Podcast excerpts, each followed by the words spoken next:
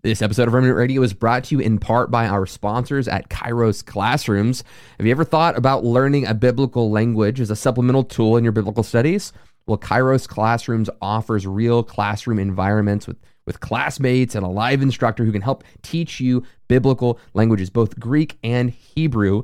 You need to check out Kairos Classrooms today. Uh, the price for a single semester is crazy affordable for anyone, so check out the links in the description and use promo code REMNANT to get 10% off Kairos Classrooms. Check out Kairos Classrooms today. Discount code R E M N A N T REMNANT to get 10% off your semester. So, guys, thank you so much for tuning into this episode of Remnant Radio. We are talking about Melchizedek. Melchizedek. Who is he? Why does it matter? Why don't we mute our computers when we go live because we're professionals? All these things and more will be answered on this episode of Remnant Radio. You are watching The Remnant Radio, a crowd funded show where we interview pastors, teachers, historians, and theologians from different churches and denominations. My name is Joshua Lewis, and this is my co host, Michael Rowntree. Together, we want to help you break outside of your theological echo chambers. If you're interested in learning about history, theology, or the gifts of the Spirit, this is the show for you. Hey guys, uh, exciting episode today as we are talking about Melchizedek. Uh, we are going to be discussing Melchizedek and, and why that matters to us. What, what's the big deal and why do we need to talk about it? Why do we need to think about it? Well, the author of Hebrews uses uh, Melchizedek as a way to point us to Jesus. So, what we know about Melchizedek will be informative on how we have a discussion about Jesus. Uh, before we dive too far into our discussion today, uh, Michael, you want to talk about some of the stuff we got coming down? Yeah, so next week we or tomorrow we have our second episode in Back to the Fathers. So we're starting a Tuesday church history episode. We have uh, uh, three individuals who have been re- repeat uh, interviewees on our show. And uh, anyway, so they're going to be on Father Ron uh, Drummond, Matthew uh, Esquivel, and help me. Ron, Ron Drummond, Josh Hoffert. Josh Hoffert. Yep. There it is. I should know that better. Uh, anyway, but uh, they've they've been on the show a lot talking about church history, and the episode tomorrow is about evaluating prophecy. How did the church throughout history evaluate prophecy? Tomorrow, Tuesday, 4 p.m. Make sure you hit that subscribe button. Of course, we have our Wednesday show to be continued more episodes coming down the pike. That's so. right. And we're entirely crowdfunded. So if you guys have been blessed by this episode or other episodes that we have produced, feel free to give in the description of this video. You can give on PayPal or on Patreon. Uh, PayPal, you can give a one-time gift, or Patreon, you can give monthly, as low as five bucks a month. It gives you access to all the extra content. Uh, but if you're out there and you're like, I can't afford five bucks a month, and there's something out there that you've made that I want to watch, uh, you just shoot me an email, media at theremnantradio.com, and I will try and send you that video in a timely fashion. But we will get it to you. So uh, we've got an exciting episode today, something that's hotly contested on who is Melchizedek what's the big debate? Why do we even have a debate on this subject? Uh, but it's interesting between higher textual critics, uh, Jewish uh, mysticism, Second Temple Judaism, all kinds of different things play into this conversation. Uh, and today, I'm, i think I'm going to kind of drive the discussion, and Michael's going to kind of pull questions out of me today. Um, yeah, so we had a. Uh, I, I'm doing this on the front end. I don't care. So we had a cancellation. Josh got to prepare this episode, and I showed up. So, uh, anyway, you're going to learn a lot from Josh, and I'll I'll play dumb this, here. This is one of the things my, I think it's interesting. not playing. I think all. Melchizedek is an interesting subject matter. I think we should probably start by going through Genesis 14, uh, talking about the the talking about Melchizedek, just the verses specifically that address him, uh, and then uh, we'll maybe read Psalm 10. But let's let's start off in Genesis 14 uh, and start the discussion on Melchizedek as he is laid out in Genesis 14, and then we'll go from there. Okay, so uh, Genesis uh, Genesis 14, it's a chapter uh, about kings. Uh, I can't remember the number of times, but it's something like 20, 30 something times, maybe 37 times that the word king is used in Genesis chapter 14. And it's the, the scene where uh, Lot has been kidnapped. Abraham's going to bring, Abram at the time is going to bring his 318 person army of trained ninjas who live in his household. That's right. And he's going to go capture uh, Lot back, and so there's a battle between five kings over here and four kings over over there. And Abraham and his ninjas go and they capture uh, and they or they defeat the other kings and rescue Lot. Chedorlaomer, so right? But the the theme of Genesis chapter 14 really is. I could talk to the Bible a lot better than I can about people's theories. I hear you. um, uh, Genesis 14 is a passage that's it's really asking the question: Who is the king? Who is the real king of all. And then you have this scene where just after Abram's victory, you have uh, Melchizedek, king of Salem, this mysterious figure who comes out of the blue that we're going to talk a lot about today. And then you have the king of Sodom. So, king of Salem, king of Sodom. Salem, short for Jerusalem, most people believe. So, uh, anyway, and these two kings stand in contrast with one another, where uh, where Sodom, representative of Sodom and Gomorrah, this wicked city that's soon to be destroyed a few chapters later, and king of Salem, this uh, king of righteousness, king of peace that we learn about further in Hebrews chapter 7.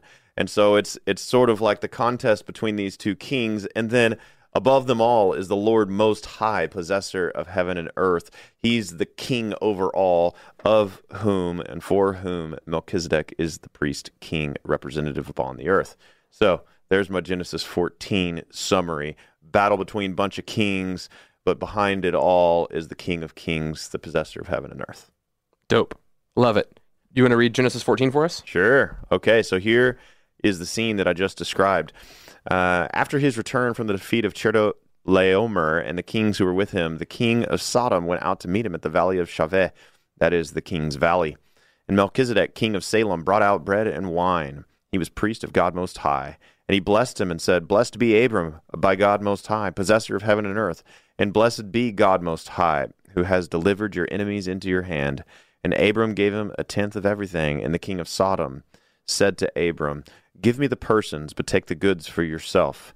But Abram said to the king of Sodom, I have lifted my hand to the Lord God Most High, possessor of heaven and earth, that I would not take a thread or a sandal strap or anything else that is yours, lest you should say, I have made Abram rich. I will take nothing but that, uh, but what the young men have eaten, and the share of the men who are with me. Let Aner, Eshcol, and Mamre take their share.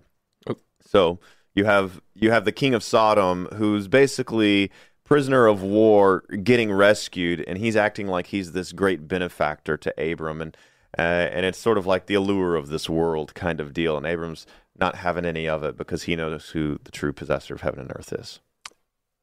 Okay, so um, that that's what you say. The the king of Salem is is flexing that he. Uh, king of Sodom was flexing. Got it. Okay, king making of Sodom, he's the bad right. guy. Yeah, so yeah, king yeah. of Salem, who is Melchizedek, uh, wasn't really flexing. He's just the priest king who comes out of the blue, which is really the topic. So, so out of the blue, who is this guy really? And that's really the question because any Jewish reader who is picking up on this passage goes, "That's weird. There's a priesthood." Um, where did this priesthood come from? It's not the priesthood of Levi. How are they worshiping unto God? And, and we understand of the Jewish audience is that they have believed that there have been these priest kings that have lived consecutively throughout the Old Testament. We have someone such as uh, Adam. Adam is in the garden. He's told to tend and to keep the Garden of Eden. Uh, the tend and keep is the same language that is used for the Levitical priests in the temple, to tend and to keep, uh, and, and, and the kind of language that we see in the, I want to say, um, in the prophets in particular, which speaks of Eden as kind of this temple and this high place up on the mountains. Yeah, Ezekiel talks about that. Yeah. So, uh, Go ahead.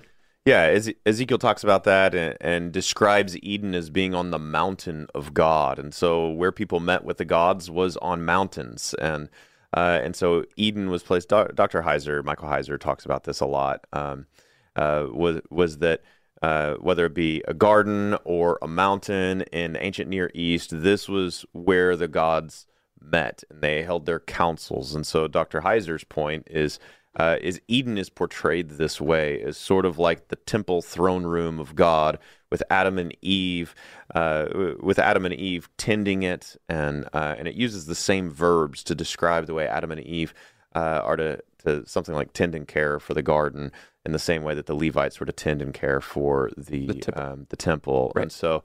Uh, it, and then in the temple, you would have all this sort of creation type imagery. So there's just a huge connection between temple, Garden of Eden between Adam and Eve as as priests over it as as well as kings, king, queen, whatever you want Yeah. to call it, because they're to subdue the earth. That's right. And uh, and as well as the temple. Yeah. So so the kind of king language of Adam being the the federal head of all humanity is that he is the father of the family that gives birth to all peoples. Uh, and, and the subsequent character that we have to this is Noah, who would be the head, the federal head of his household, um, and thus all peoples, if the entire world had been eradicated with a flood. Uh, but but then you have to ask the question: Was Noah a kind of priest as well? Uh, and then in many respects, we believe that he was, in that he offered up sacrifices to the Lord after he gets off of the ark. Yep. So in, in, both accounts, we have a person who is a federal head, kind of king and priest. Um, here in this passage, it has to be someone with within that kind of layout, that kind of lineage, for it to make sense for a Jewish audience. And we'll see that that's actually a very common Jewish interpretation uh, as we get going uh, through this passage. But but there's there's a big mystery. There's still this big question mark on who is Melchizedek in the Jewish mind, uh, because we don't really know where he came from in in this priesthood. Where did this priesthood come from, and, and how do we know that he's actually worshiping God Most High. And, and that that's where things get difficult because there are people who are higher textual critics who come up on this name Melchizedek and they say, man, this name is built. The the way that it's built is a, it's like a theophoric name. It seems like there are names.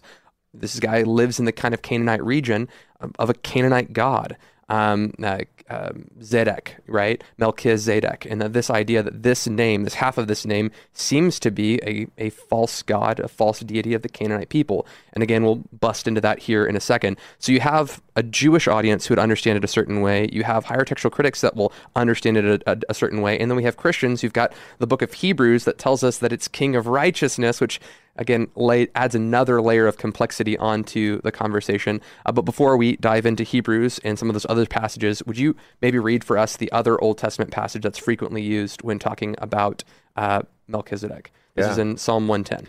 Sure, Psalm 110, which obviously came well after Genesis, but uh, Psalm 110, uh, King David, the most oft quoted psalm in the New Testament. Uh, here's what it says The Lord says to my Lord, Sit at my right hand until I make your enemies your footstool. The Lord sends forth from Zion your mighty scepter, rule in the midst of your enemies. Your people will offer themselves freely on the day of your power in holy garments from the womb of the morning to the dew of your youth. The Lord has sworn and will not change his mind. You are a priest forever, after the order of Melchizedek. The Lord is at your right hand. He will shatter the kings on the day of his wrath. He will execute judgment upon or among the nations, filling them with corpses, and he will shatter chiefs over the wide earth. He will drink from the brook by the way, therefore he lift up his head. Okay, so uh, Melchizedek is mentioned in verse four, and uh, and what is fascinating is we we know from the story of it that he's a king, but we also know from this that he's a priest, That's and right. he's a priest forever. So unlike priests that have a, a due date, a, aka death, like they uh, after death they obviously can't serve as priests anymore. But somehow Melchizedek will be a priest forever. Uh, but but in addition, this comes in the context of a psalm that begins with "The Lord said to my Lord," and um, and so Jesus will quote this, and I think it's Matthew 22, uh, and, and he'll you know he's he'll he'll say to the Pharisees and the Sadducees, he'll say to them. You know, is is David um, like how can David call the Lord? Uh, how can he say that? How can he say the Lord says to my Lord? Is David uh, is the Messiah the son of David, or is he his Lord? Essentially, yeah. So it kind of brings a trick question. So all that to say, this is speaking of Jesus. So absolutely, and we there are tons of resources I want to hook you guys up with. Uh, if you're not familiar with this conversation, you can check out tons of information by Dr. Michael Heiser. Uh, R. Hood mentioned Heiser. I'm actually pulling a lot from his stuff, in particular when it comes to language. As just a layman, I don't have a firm grasp of uh, either the Hebrew or the Greek languages in which the Bible was written. Uh, so I'm pulling on other scholars who have a better knowledge of that. Which brings us to this next point. When we talk about um, theophoric names. This is this is I'm going to pull up Heiser's higher textual criticism here, talking about the theophoric name. Uh, these are one of the things that complicates this. The other thing uh, that's going to complicate this is what we call an uh, epith- epithet name, which is going to be like a name that represents something, uh, that speaks to something. Um, so a theophoric name, we'll start with that. Um, that is like my name is Joshua, right? And uh, Joshua means the Lord is salvation. Uh, Danielle, Dan, right? El, El Shaddai, Elohim, right? The the El. It's theophoric. Uh, Belshazzar, uh, the god of Baal. These these names were theophoric when they were in Israel, and they were brought into Babylon, and they were given theophoric names of the Babylonian gods. So these names were pulled uh, as the children of Israel come out into Babylonian captivity. They're renamed with other gods because they don't want them to have that kind of connection with those names. So the higher textual critics have been noticing as they read the name uh, Melchizedek that it's possible king of righteousness is a possible translation, but almost all of them would say it's a pretty le- least likely of the natural readings of that name. Um, whereas the author of Hebrews is going to say, "This is the way that I'm reading it." He's not. They're not. None of the higher textual critics are saying the author of Hebrews is in fact wrong. They're saying that's one of the ways this name could be read. And though he is actually the king in Canaan, it's more likely that this is speaking of a Canaanite god, some kind of uh, theophoric name for one of these Canaanite beings. So, so this is the theory. This is the theory, right? Uh, from the higher textual critics. Are you critics. saying yet whether you agree with this theory? I am not. So here are the names on your screen that you can look at. Um, the, the way that the names can be broken down. You see there on the white uh, the, the Adonai language of my Lord, and then you see the Zadok part of the name. So Melchizedek, my Lord is Zadok. Now, Zadok is a known Canaanite deity. Uh, the next option we have there is Melchizedek. MLK being a representative of a deity of Melech or Zadok. So it's two different false gods uh, of the Canaanite deities that have been merged together to make the name uh, Melchizedek. Or our third option, which is uh, Melki El Zedek, which is He's my king. Milky. He's just my, my, my king El is Zadok. Uh, all three of those are possible interpretations with the name. Of course, with the one we've already discussed that the author of Hebrews speaks of, King of Righteousness.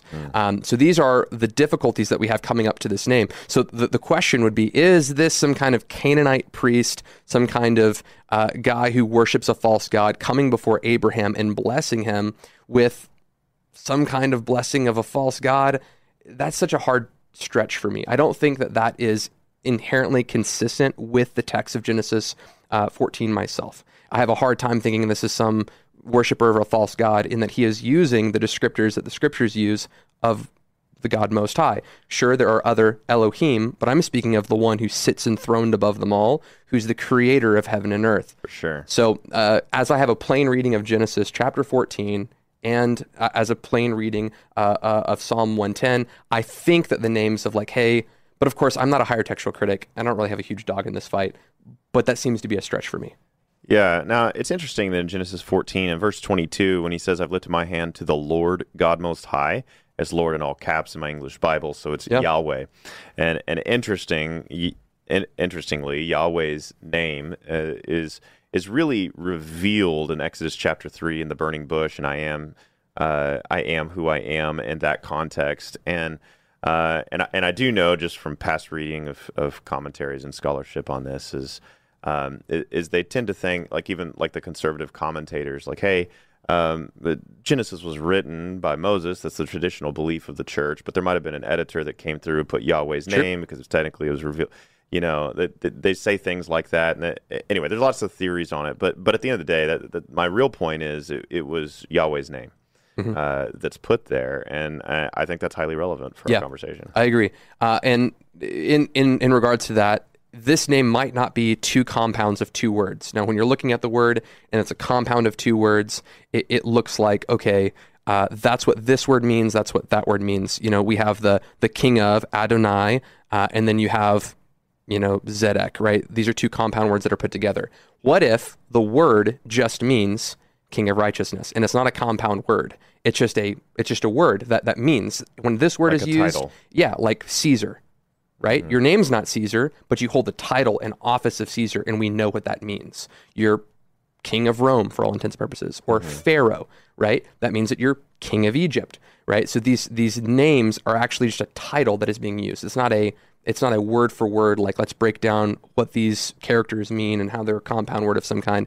Uh, this is a, a kind of uh, quote here from our scholar S.J. Anders. Uh, this is from the IVP Dictionary of the Old Testament uh, in the Pentateuch. And again, I'm pulling some of this information from Dr. Michael Heiser. He sourced this on his resource guide, uh, which I pulled. So here's the quote. Would you like to read it for us? Yes, I'm I'm the reader today. Yeah, that's so, helpful. Uh, all three paragraphs are Sure. Okay.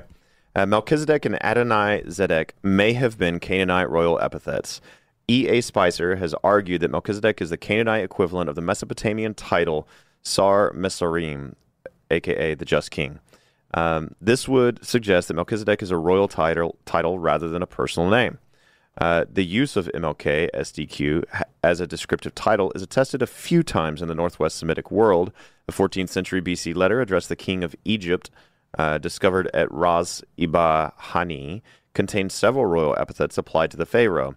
Included in this salutary list are such titles as uh, MLK RB, which is the great king, MLK MS, uh, MSRM, the king of Egypt, as well as the phrase MLK SDQ, just king. The 10th century BC inscription of Yehimilk, king, uh, king of Byblos, claims that he is MLK SDQ, more letters, a just and upright king.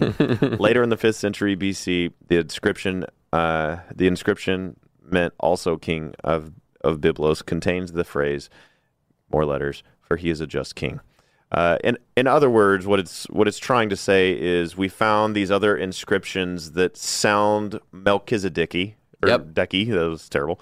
Okay, that sound real a lot like that name, but they uh, so they're trying to make a connection and say maybe this is that. Right. So they're saying that the whole word Melchizedek, not a compound word, it just as a whole word. That's what this word means. It means king of righteousness. Right. Right. So we have this king of Salem, this righteous king, um, who comes in, and now we have to figure out who this guy is and where he comes from. Now, one of the uh, the other things that we have to tackle is the kind of Jewish mysticism uh, that we have in uh, the Qumran text uh, in they called it 11Q Melchizedek is a specific text that was found in the 11th tomb of the Qumran text that it, that speaks specifically um, to a kind of identity of who this Melchizedek is. And in addition right. to that, we have Second Enoch that also speaks to this. Now, w- what you have here in this paragraph is not a uh, an exact uh, uh, quotation of what was written in those things as much as it is a summation of those things. We'll see that Melchizedek appears from heaven. This is in uh, a, a, one of 11, the Dead Sea Scrolls. Yeah, the, the Dead Sea Scrolls here uh, in the Qumran text says Melchizedek appears from heaven as a gen- uh, as a general of the heavenly armies. His, he's a visible representative of God and the Redeemer of the people of the Lord. Uh, he makes his appearance on Yom Kippur, which indicates his priestly role. Uh, in the text, uh, uh, he also is called Elohim. So that is in the Qumran text. But then in Second Enoch, there's this really crazy story where um, uh, Noah has a brother named Ner, and Ner has a wife who can't get pregnant, but eventually she gets pregnant, but apart from intercourse with her husband. So she has this child who is immaculately conceived in Second Enoch. Well, this child is born, and uh, and and and as they come to get the child, they find that the wife has died in childbirth, but the child has appeared fully formed, uh, has emerged from his mother, completely developed as a as a like not an adult, but like I think it was like a toddler esque. With, a badge of priesthood with, on his chest. With a badge of priesthood on his chest. and then the archangel Gabriel later on in the story comes and takes the boy into heaven. So here we have Second Temple Jewish sources that speak of this Melchizedek as this heavenly being, as this divine being. Well, Melchizedek was carried into heaven by Gabriel and then was brought back down to bless Abraham. Okay? Again. So basically, these guys are probably in second Enoch doing the same kind of thing that we're sort of doing, asking, who is this Melchizedek That's guy? Right. Except probably they're just making stuff up. But here's the interesting thing those stories both have a smell of Christology.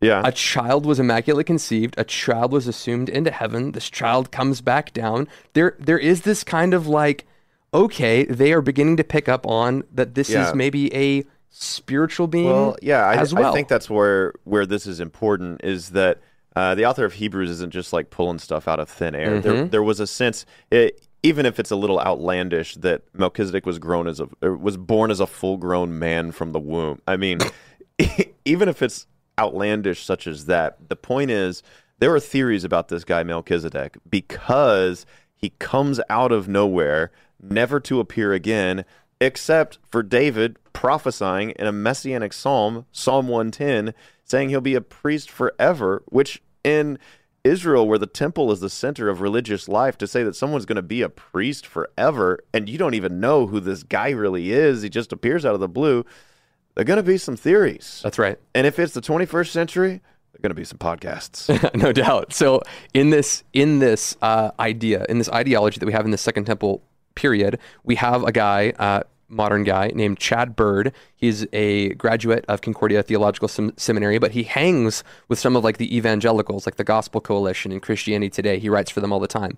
Anyway, when, when at Concordia, he wrote a dissertation, master's, maybe dissertation, master's thesis on this idea that the book of Hebrews when it speaks of Melchizedek is actually writing a response to to disprove the kind of mythology that emerged about Melchizedek in Second Temple Judaism. So some of the phrases that it uses, you know, of uh, priest forever under the order of Melchizedek, and when it speaks of him being like Christ, it's specifically writing it to say he's not Christ. Uh, very compelling article. You guys should go check it out. Uh, again, Chad Bird uh, in his dissertation at Concordia, really interesting. We can probably put it in the show notes of the description. But we have gotten to the point where we probably need to read the kind of texts in Hebrews about Melchizedek um, in Hebrews 5, 9 through 10, Hebrews 6, 19 through 20, and then Hebrews 7, 1 through 24. And then we'll kind of get some thoughts in commentary on that. And then we'll kind of go through the three major views of who is Melchizedek uh, that's been held throughout history. Is Melchizedek Shem? the son of Noah. Is Melchizedek a Christophany, Jesus in the Old Testament, uh, that kind of manifested in the Old Testament? Or is this a third option that, that he's just some random dude who happened to live in Canaan, who looked in some ways to foreshadow the coming of Jesus. He was born a full grown man. born a full grown man with a medallion that said, I'm the priest. okay. So uh, Hebrews 5, 9 to 10. Let's look at these Hebrews passages. Uh, and being made perfect, he became the source of eternal salvation to all who obey him. That would be a good soteriological discussion, but we can't get sidetracked. Being designated by God a high priest after the order of Melchizedek. So Jesus becomes a source of eternal salvation, and he's a priest, high priest in the order of Melchizedek. Hebrews 6, 19 to 20, we'll talk about Melchizedek again. We have this as a sure and steadfast anchor of the soul, a hope that enters in, uh, into the inner place behind the curtain, where Jesus has gone as a forerunner on our behalf, having become a high priest forever after the order of Melchizedek. Next, Hebrews 7 1 to 24. For this Melchizedek, king of Salem, priest of the Most High God, met Abraham, returning from the slaughter of kings, and blessed him. And to him Abraham apportioned a tenth part of everything. He is first, by translation of his name, King of Righteousness, which you just were talking about. There are people who are arguing that's a very minority view in ancient times yes. that, it, that it meant that. Yes. Yet it could have meant that. That's Since right. we believe the scriptures are inerrant, we may, we believe it did We're going to hold that. this. Yeah. Yeah. So um, he is first by translation of his name, King of Righteousness, and then he is also King of Salem, that is King of Peace. Most commentators believe that's Jerusalem. Um, he is without father or mother or genealogy, having neither beginning of days nor end of life, but resembling the Son of God. He continues a priest forever which we wouldn't understand as saying that like he literally had no father or mother. I mean, some people do. Again, okay. this is this is a very popular Christian position. If you're if you're holding the Christophany position, the Christ, then that is then what that is what you'll you're going to hold that, that. You'll take that very literally. Very literally. Where someone more like me who doesn't take the Christophany position, I see it as typological. Right. Um, but uh, I would see that as a as sort of a, a symbol and a foreshadowing, just in the sense that his father and mother aren't reported not to in Genesis chapter 14, not that he literally didn't have them. or did he? Ah, okay. I should probably stop explaining and finish the text. um, but resembling the Son of God, he continues a priest forever. See how great this man was to whom Abraham, the patriarch, gave a tenth of his spoils. And those descendants of Levi who receive the priestly office have a commandment in the law to take tithes from the people, that is, from their brothers, though these are descended from Abraham. But this man who does not have his descent from them received tithes from Abraham and blessed him who had the promises. It is beyond dispute that the inferior is blessed by the superior. So, uh, so the superior being Melchizedek, inferior being Abram. There, in one of in one case, tithes are received by mortal men, but in other case, by one whom it is testified that he lives. One might even say that Levi himself, who receives tithes, paid tithes through Abraham for he was still in the loins Weird. of his ancestor when Melchizedek met him. Is that the way it works biologically? I don't think so. Uh, I, I've heard people make analogies to uh, to the way people are in Adam sinning. Sure. So And that I like. yeah, okay. But like biologically, Now- it's kind of weird. so uh, there, there you go, being a literalist again. Okay, mean, so verses have a hard time not to. 11 to 24. Do you want me to read those too, or should we make a few comments? Yeah, let's make some comments. Go, you want to you want to start? Uh, well, I think I just kind of made comments as I went. So, what were you thinking as Okay. I went? Well, here here's the idea of of Christology, and maybe we'll touch on this now. Um, is this a Christophany? Uh, my knee jerk reaction is no. Thank you. It's not a Christophany, and this is why I don't think it's a Christophany. Couple things exegetically. There's a really important interpretive verse I think for us in verse three, resembling the Son of God. Mm. Yeah. It kind of makes him not the Son of God if he looks like him. Like I mean, like Josh, I wouldn't say, you know what, you really resembled Josh Lewis today. yeah, that would be an odd really thing to say. resemble him. Wow, do you know what? The, You look a lot like, you. This guy who wrestled Jacob in the Old Testament really looks like Jesus, right? Like that'd be kind of a weird thing to say. If it's a Christophany, then it is Jesus. Right. And in that text, we have clear indicators where he's called both the Lord and the angel of the Lord. That's right. So he I re- he wrestled with God, but also in the same text, the angel of the Lord, which uh, almost all scholars I've ever read, maybe all, uh, equate the angel of the Lord, the angel of Yahweh, with Jesus. So speak to that for us because there are people who are watching this who are like, what is a Christophany? They have no clue what that is. Unpack what is a Christophany for the average viewer. Right. So a Christophany is an appearance of the Christ in the Old Testament, and so uh, and so there are some of them, and uh, and and you see uh, uh, just a lot of times, whether it's a, a few chapters later in Genesis, you'll see um, you'll you'll see a human-like figure uh, who appears to Abraham. Uh, uh, but he's called the Lord, and, and so it's the Lord who is a man form. Uh, uh, another one is the angel of the Lord and the Lord. That connection I already made. Uh, that's uh, an example of that is in Genesis 32, the one you quoted, the wrestling with the Lord one. Another one would be in Exodus chapter 3. Another one would be in Zechariah chapter 3.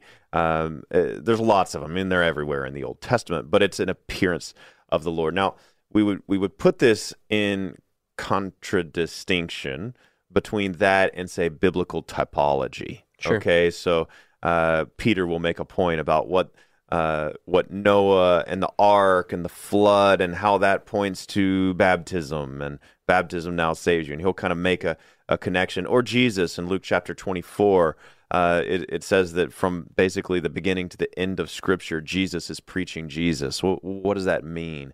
Well, what it means is that that Jesus is finding the typological connections, all the the foreshadowings of a coming Christ. Right, so there's a the sacrifices, for instance, were uh, typological, pointing toward the greater sacrifice. And the way you identify typology is you when you're reading the Old Testament, you uh, you see. You, you ask, is this a, sh- a shadow that points to a greater fulfillment? And uh, new moons, Sabbath. You know, the, the author or Paul in Colossians will say these things are shadows of the things which are to come, but the substance is found in Christ. So typolo- typology always has a sort of maximized, glorious, much greater fulfillment than the original. Which in this case, that's why I think this fits typology, not just the exegetical point that you made with the word resembling, but but in addition, it is this greater fulfillment in Sure. the person of Christ than a dude going out and and blessing somebody who happens to seem like a really great dude. No, this this is a, a foreshadowing to the greatest man of all. I won't call him a dude. Um, the greatest man of all, the man Christ Jesus. Right. So there's a greater fulfillment. So, so on the conversation of Christophany, there's a couple of areas that we can say, okay, um, the- here, here, if I was going to make an argument for Christophany, I would say uh, he's the king of Salem, right? King of peace. That's what Salem. Salem means peace. He's the king of Salem. Jesus is the prince of peace. Look at the similarities there. Uh, Melchizedek just has no father or mother, is what Hebrews says. Uh, Melchizedek says he has no in- genealogy, uh, no beginning of days. That sounds like an internal being. Uh, Melchizedek offered bread and wine like Jesus offers us bread and wine of the, of, his, of the new covenant. Uh, Hebrews, he says that uh, Jesus is better than the angels. He says that he's better than the priesthood, but when he compares him to Melchizedek, he never actually says Jesus is better than Melchizedek, which kind of breaks the logical flow.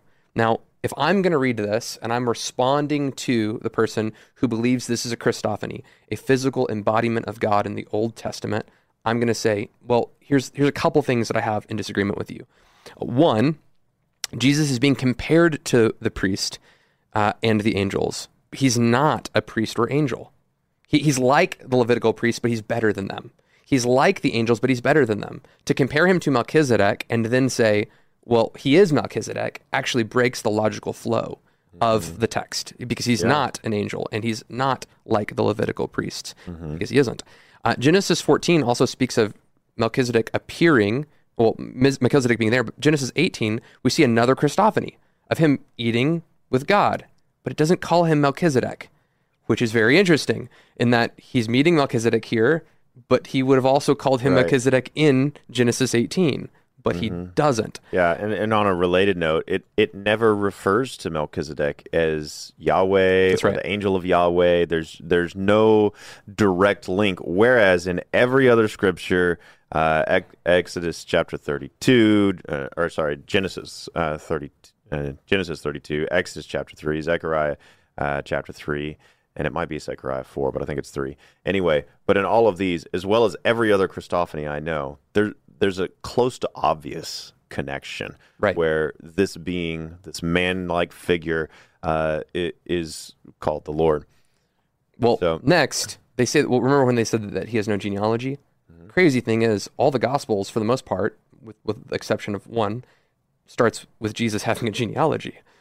So it's not a direct one to one correlation, right? So it's like uh, he has no father or mother. Well, odd thing is, Jesus has a mother you know so so it's saying it's not a one-to-one correlation it's saying that jesus is eternally god and look how this guy shows up on the scene without any record of his father or mother in fact when people are speaking of hebrews when it talks about genealogy and father and mother it's talking about qualifications if you have no mother right? Um, uh, it speaks to the fact that you're not Jewish. If you have no father, it speaks to the fact that you're an illegitimate child. If you have no genealogy, it disqualifies you for the qualifications of a Levitical priest. It's speaking of his office and his role, not speaking to some kind of inherent identity within him. Now, the most complicated, I think, that comes from this is when they say that he is the king of Salem.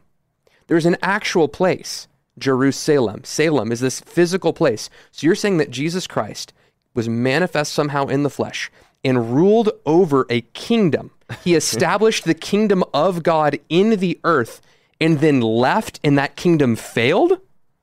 Yeah. That's a claim that the kingdom of God has failed because Jesus that that kingdom Salem isn't there today. But there's but he brought bread and wine, Josh. So doesn't that mean it was a Christophany? No, I don't think bread and wine is exclusive to the identity of who Jesus is. Bread and wine shows sure up they shared it a lot. every Passover. That's right, and it right? shows up all but over. I will say it's, it's, also not an argument against typology because that's right. Uh, when I've preached on this passage before, uh, I I point that out and, and and I say this is a pointer toward Jesus who gave us uh, the the bread and wine of the Eucharist of communion.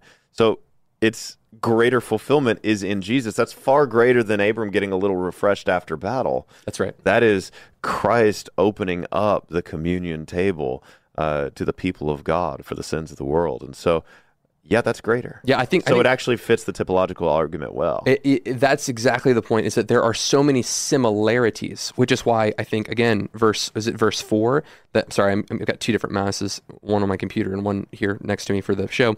Um, but here in yeah, in verse three, resembling the Son of God. The the author of Hebrews is saying, look at how many similarities there are. Look, there's bread and wine look at the, the, fact that he has got no father or mother. And he's speaking of this kind of priesthood of both king and priest where you'll rule perpetually. There, there's, no, there's no time in which God showed up like the Levitical priests and disrupted the family unit in such a way so that we wouldn't know, like today, who are the Levites? Mm-hmm. Nobody knows. After the destruction of the temple uh, in 70 AD, the, the, the, the Levitical line had been broken. We, we don't know the family lines any longer. But Melchizedek, didn't happen. God didn't show up and disrupt that priesthood. We don't know when it was established, and we don't know when it will cease to be. In fact, that's the point. He's using that as a typology. Yeah. Um, and this then, is an argument that I'm just thinking of in the moment. It's not a perfect argument, but I'm going to put it out there. But uh, I, I do know that the author of Hebrews says that Jesus is a priest forever on account of his indestructible life, the That's fact right. that he never dies. So um, this is maybe related to what you've said, but we would have to believe not only that Jesus himself was king of a place called Salem inside the land of Canaan, hanging out with all these other random kings. We have to believe not just that, but that like from there he just never died and forever lived. But it still doesn't really quite make sense of it because by the power of his resurre- uh, or by the power of his indestructible life, uh, he's alluding to the resurrection. That that this is speaking. Amen. This is speaking of the resurrected Christ because unlike the other priests who who did die, Jesus is the priest who, by virtue of his resurrection, lives forever. And so it, it's pointing to something that happened uh, in 33 AD, not something that happened in the time of Abram. Okay, and then final final point on is this a Christophany? My final point is Jesus is hanging out with Sodom and Gomorrah. He's about to destroy those jokers. Like he's just hanging out, like taking it, drinking some wine, eating some bread with the kings of Sodom and Gomorrah, who he's about to destroy. It just seems unlikely to me. I, I get it. Jesus hangs out with sinners, but like these guys aren't repenting. They're living in sexual immorality rampantly. He's going to smoke them. So that we, we have a little bit of biblical insight on what did Jesus feel about Sodom and Gomorrah during that time period. Yeah. A couple chapters later, he destroys them. Now, the, the second question is, is Jesus or is Jesus, is Melchizedek Shem? Now, this is, I think this is more plausible. Yeah. And we should explain who Shem is. Shem is the son of Noah. One no- of three. Noah had Shem, one of three main sons. Ham, yeah. and Japheth. Japheth. Yeah. Um, it's a it's a weird story. Shem was the good guy. Shem was the good guy. Ham was the bad guy. Yep. So. And Japheth was some kind of halvesies. He, he was a little halvesies, but he didn't get cursed. That's right. Okay, and of course that you're right. It is a weird story because it seems like Ham should have been cursed, but Ham's son Canaan was cursed as a That's result right. of Ham's sin. But it's a weird story in that um, the the story just you know a little bit earlier in Genesis is Noah gets drunk. And uh, I know some commentators say that Noah was probably the inventor of wine. That's a whole other sidetrack. But Noah gets drunk on the wine that perhaps he invented, um, and he's naked. Okay, and the son Ham comes in and uncovers his father's nakedness. Now, according to some, this is sort of uh, it, it's in the least voyeurism, but it could have actually been something kind of homosexual because there's sort of euphemisms. The kind of gaze language is yeah not great. So uh, anyway, but basically, Ham at least voyeurism of his naked drunk father, and perhaps more. And he comes out and says to his brothers, "Hey guys, look at dad. This is crazy." And his uh, and his brothers, uh, Shem and Japheth, bring a blanket and they won't look upon their father's nakedness, which that part might suggest it was mere voyeurism. Either way, it was yeah. bad. And um, anyway, Noah comes to eventually, and uh, and Ham, his son Canaan, is cursed, and that gives rise to the whole curse of Canaan.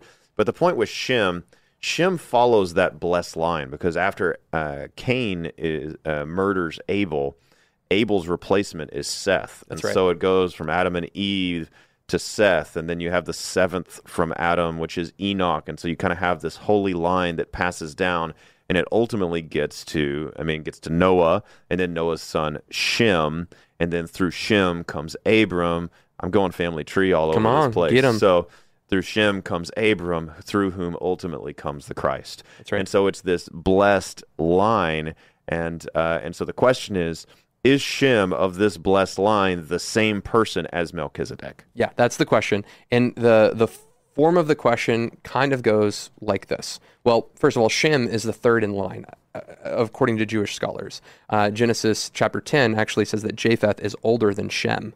Uh, so Shem should have been the youngest, but is always mentioned first in the list. Now, the Jewish scholars. Of Genesis. Yes. The youngest guy, I mean, Jacob, Esau. That's right. Go ahead. Yeah, the birthright isn't due to the youngest person. Right. It's due to Which- the oldest, but the oldest seems to disqualify themselves, and that story repeats itself It's an election thing, Josh. It's an election thing, exactly. That firstborns can't be we elect. are on soteriology. Uh, which which birth order are you? No, I'm sorry. Uh, no, so uh, just kidding. Uh, so in in this text, uh, Shem is he receives the blessing, right? To your point, uh, the, uh, Cain was cursed, and he said uh, he he gives this special blessing on Shem. So Shem is always listed first, and, and a lot of Jewish scholars believe that it was Shem's garment that was placed over their father, and that's why he received the blessing. It's because when he when their father woke up, he saw that there was a garment on him, and it was his son's garment, Shem, that had protected. Anyway, there's nothing in the was text it- itself that this says in that. like the the thirteenth uh, cave of Qum- No, it's it's just it's just some it's just some kind of Jewish teaching. Just like Okay. the idea that Shem is Melchizedek, that's just an assumed thing. Now, some of you might be thinking, how can Shem be Melchizedek because he was Amen Abraham's great great great great great great great great great great grandpappy, like that kind of thing. Yeah, It's like how amen. is that a thing? Well, here's okay. So here's here's this nef, nef, nifty little graph that I pulled up. Wow. See that? Look at that graph. Check out that graph, Dude. What a graph! That is incredible. That's the life of Shem right there, that second bar. See that? See Abraham all the way down to the bottom? Shem actually outlived Abraham according to the biblical timeline. Oh wow. Isn't that nuts? That is that is nuts. Shem, for sure, outlived Abraham died Well- before his great, great, great, great, great, great, great, great, For sure. great grandpappy. if if it's That's nuts. precisely each person like born in like could there be any spacing in between? Yeah, so there's the ages in red. You'll see when they were X amount of years old, they fathered so and so, and then they at X amount of years old fathered so and so. So this is the best Mm-hmm. timeline I could pull up, and it doesn't seem to be like the only timeline out there. It seems to be a couple of them who would subscribe to that same idea. So was he alive? Sure, but does that mean that he's Melchizedek? Well, if we follow that kind of biblical theme that we talked about at the beginning of the show, Abra- or uh, Adam was king priest. Noah was kind of a king priest as well because he was the federal head of the world and that he was the father of all of the people through whom all of the nation's descendants come from. He's the federal head. So, in a sense, he's king, but also he offers sacrifices once he gets off of the ark. So, he's this king priest. Well, then who is the, the natural descendant? Who receives the blessing of the kingdom, just like the sons of Israel receive the blessings of their forefathers and they become the rightful king of their tribe, of their nation. Well, that would logically be Shem. Well, Shem has got a whole bunch of kids. Who is going to be the natural offspring? Who's going to pass this on to Abraham? It's got to be Shem, right? Shem is getting old. He's got to pl- pa- pass off this kingdom of like this this natural federal head and the blessing of, of priesthood to someone. And Abraham, later on in Genesis 18, begins to offer up sacrifices. So, so who's this guy going to be? Um, Shem. They think it's Shem. Uh, here are some of the arguments for Shem. In addition to the timeline, this right here, let me see if I can pull it up. It's hard to see from here. That is a map.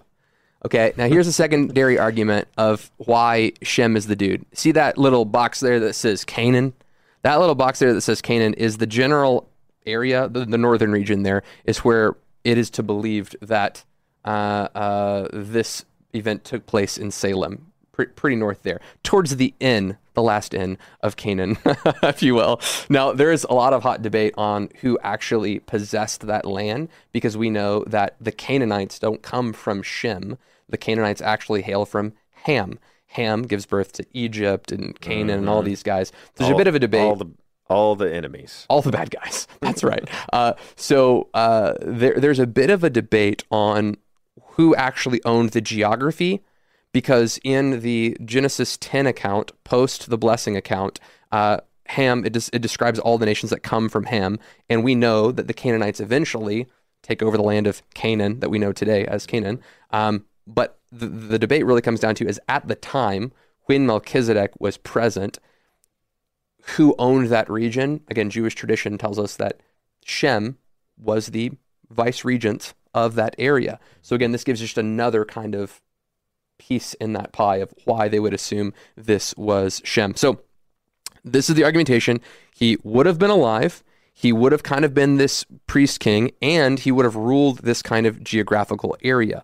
Now, what's the problem with him being this priest king? What's the problem with Shem?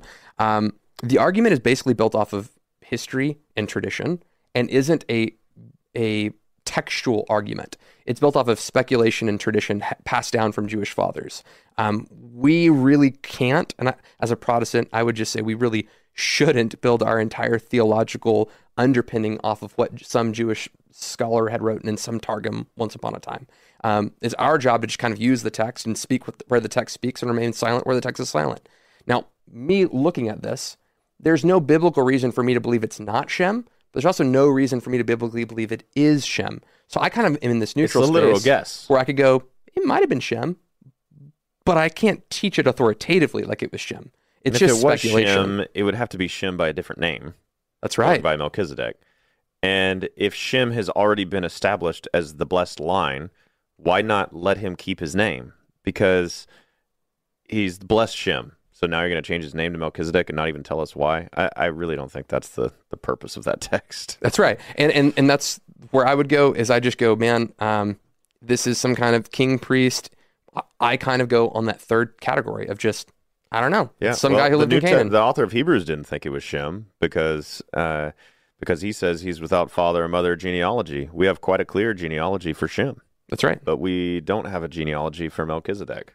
Agreed. So I think when I'm we, going to go with I agree with Hebrews. I'm going to go with Hebrews. Not we don't conjecture. know. Which honestly, and I and I should say this. This is like this is fun to talk about and debate and all that kind of stuff. But uh, but really, we need to when we're talking about the scripture, we need to specialize and focus on what the clear passages of scripture say. Agreed. Right? That is what we're going to land on. And since the book of Hebrews interprets this for us, that's where I go. This is typology. Okay, that's that's how I would understand it, and um, and you know, same thing for all of the just debated stuff. Let's there's a, a enough clear scripture that I don't do a good enough job at obeying. hundred percent. I'm going to put my focus there. On the other hand, I do think that as people who love the Word of God, it is a worthwhile endeavor to let, let's dig as deep as we can into the scripture, into the cultural context, so that we can better understand and get into the mind of the author. Let's go as far as we can. My point is, let's just not go farther.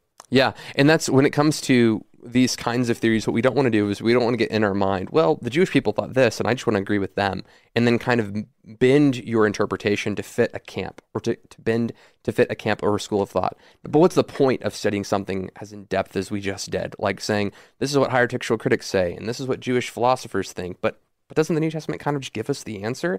Um, the reason we talk about those kinds of things is we're going through like the Kingdom of the Cults book, is man, you can relate and speak to people who have a different position than you in an intelligible way.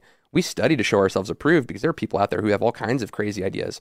Actually, this subject right now uh, of the Order of Melchizedek is a deeply Mormon tradition. Like this idea that that whether it's Shem or, or whether it's a Christophany, like these kinds of teachings are deeply entrenched in the Mormon church. They believe that their priesthood is a priesthood of Melchizedek, right? So we need to know as Christians what have been the schools of thoughts so that we can apologetically reach those individuals. Absolutely. And then our Jewish friends as well. We would want to know what is their view of Melchizedek and how can we undermine that in such a way to point them to Christ. yeah, that's, a, that's, a, really great point because whenever we were doing these, uh, you know, when the government had this release of a report on aliens at the end of June, right. we did a few alien episodes, and I was kind of laughing with you, and I was just like, why? Aliens. I mean, who even cares? Whatever. I mean, the Bible doesn't really doesn't talk about aliens, so who even cares? And you know, then you started telling me about Stephen Bancarz friend of Remnant Radio, and and and then Stephen and I and you, God, yeah, and, and we all started talking about it, and Stephen's like, man, as a former New Ager, this was huge. Like this was actually the central thing. I, it blew my mind that aliens would be central for somebody when they were thinking about spiritual things. That's but right. as somebody from the New Age, it was very central to him in thinking about and coming uh, back to Jesus. And so, uh, and so for him, it was important that he could at least look at certain biblical texts and say, maybe aliens fit in here. It opened his mind enough. Same thing with the Jewish people and the Mormons and the different theories on Melchizedek. From your vantage point, it might not seem that important, but when you consider where other people are at, this is why we're talking about these things. Okay, so there's a, a question from Pam. Let me find it in here. I'm going to cut over here. Again, operating two computers at the same time. Pam asked a question about, uh, man, I don't, I don't know because I just made it visible. Uh, YouTube was like, uh, this question looks uh, not good. Uh, Pam asked a question about uh, what about uh, this man's nakedness? Like viewing his father's nakedness is having some kind of homosexual relationship with him. Neither of us are saying that. Neither of us are saying that by looking at his father that he had some kind of sexual intercourse. What we're saying is that he lusted at him as he gazed upon him. Yeah, I'm that's saying, the kind of popular inference. Well, yeah, I'm saying that it was probably just voyeurism, is my guess. Voyeurism. Uh, so uh, looking at somebody, right? So uh, in a lustful manner. There you go. So um, okay, but uh, it could have been more than that because for a Hebrew person to uncover one's nakedness was a euphemism for um, sexual relations. Oh, okay. So, um, you know, if it says in Leviticus that you shall not uncover the nakedness of your father's wife or whatever, it's ba- it's saying don't have sex with her. So, um, so it could mean that. But I, am just saying, and, and we kind of went there before why I thought it was probably voyeurism. But I, I'm not like that debate over which it is is not something I, have cared enough to like deeply. What it study. was was immoral enough for him to get cursed. It was immoral enough for him to get cursed. I think that's really all we need to know. Yeah. So, uh, and, and that's all that we're speaking to, Pam. I hope that answers your question. Again, YouTube seemed to make that question invisible because it talked about having sex with someone's father, and they just assumed uh, that's probably not took, something they you took your write. question away, Pam. Yeah. So I apologize, Pam. That that wasn't on me, but YouTube, we thank you for censoring questions that look that precarious in our comment section. So, uh, also not uh, booing on YouTube because that feature is quite helpful when you have trolls in the comment section. Okay, we're coming up on 458, so we've only got two more minutes left in the broadcast. Did you see any questions in here that would be um, really great to grab? Uh, I'm again operating two computers, guys. Please uh, forgive me as I'm trying to screen both at the same time? Um, y'all need to tackle the seven thousand year timeline and historical view of Revelation. Maybe hit, but uh, yeah, I don't think Is we have coming? time for that. So um, maybe maybe another. What's that? Uh, my book's taking a while. I mean, I would love to finish it by like December, end of the year. I don't know that that's going to happen. Yeah, bro. So, anyway, writing a book slowly on Revelation. We're a fun time. Yeah, you don't want Michael to write a book fast on Revelation. Wouldn't be any good.